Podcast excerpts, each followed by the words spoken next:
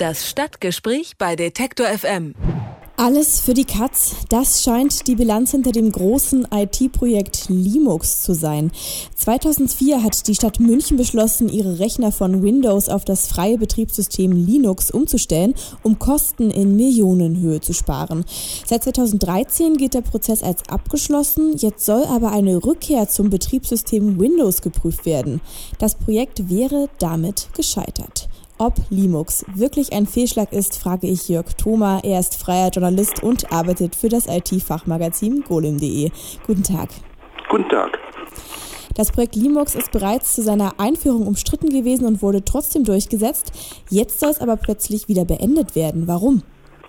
Da gibt es mehrere Gründe. Die Stadt München argumentiert damit, dass es sich nicht mehr rechnet, also dass die Kosten inzwischen zu hoch geworden sind.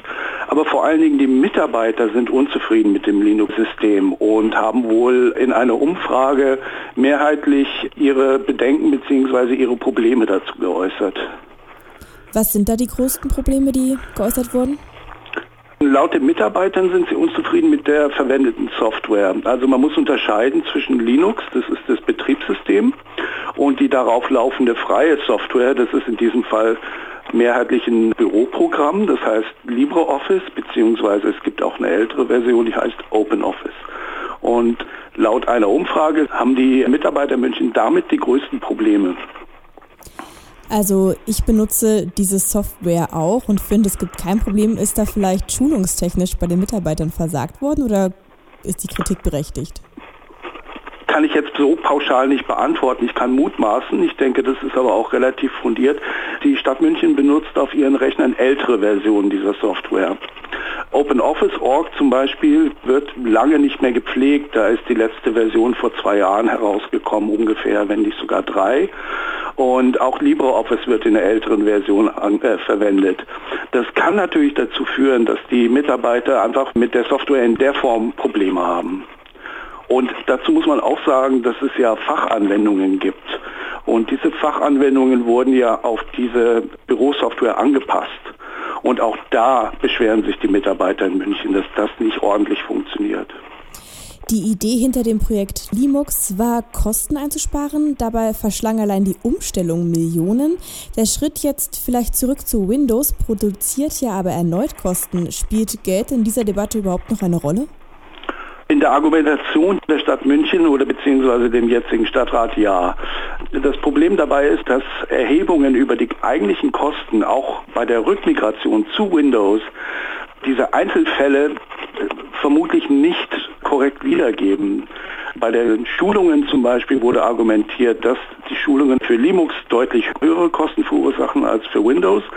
Das Argument kann nicht so stimmen, weil letztendlich die Fachanwendungen geschult werden und nicht das Betriebssystem selber. Das startet man und dann funktioniert Und eine Rückmigration würde bedeuten, dass wieder Windows-Lizenzen gekauft werden müssen und unter Umständen eben auch Office-Lizenzen. Und das ist natürlich ein sehr, sehr hoher Betrag.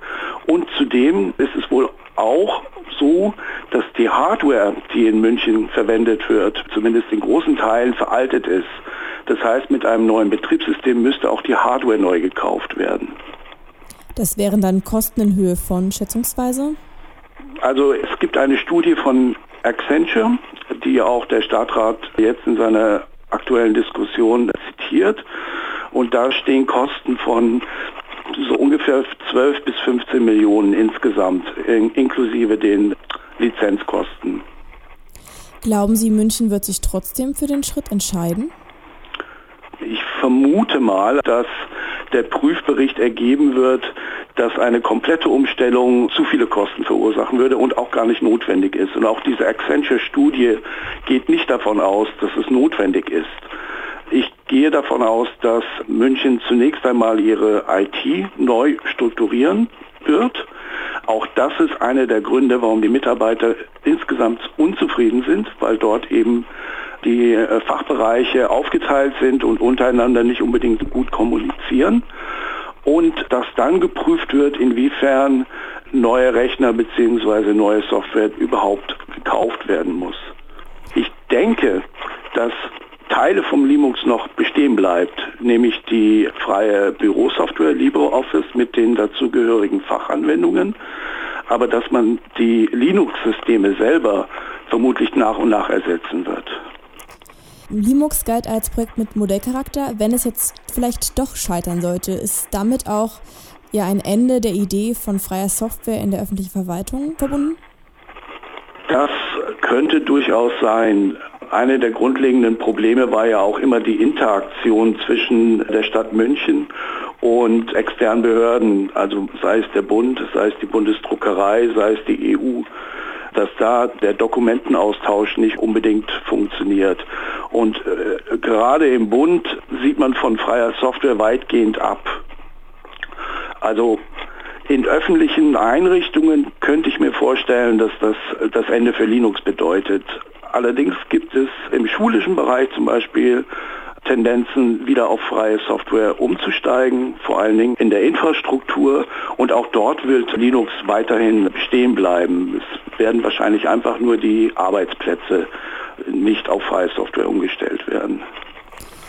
Die Münchner Stadtverwaltung kehrt wahrscheinlich ihrem eigenen IT-Projekt Limux den Rücken zu. Warum? Darüber habe ich mit Jörg Thoma gesprochen. Vielen Dank.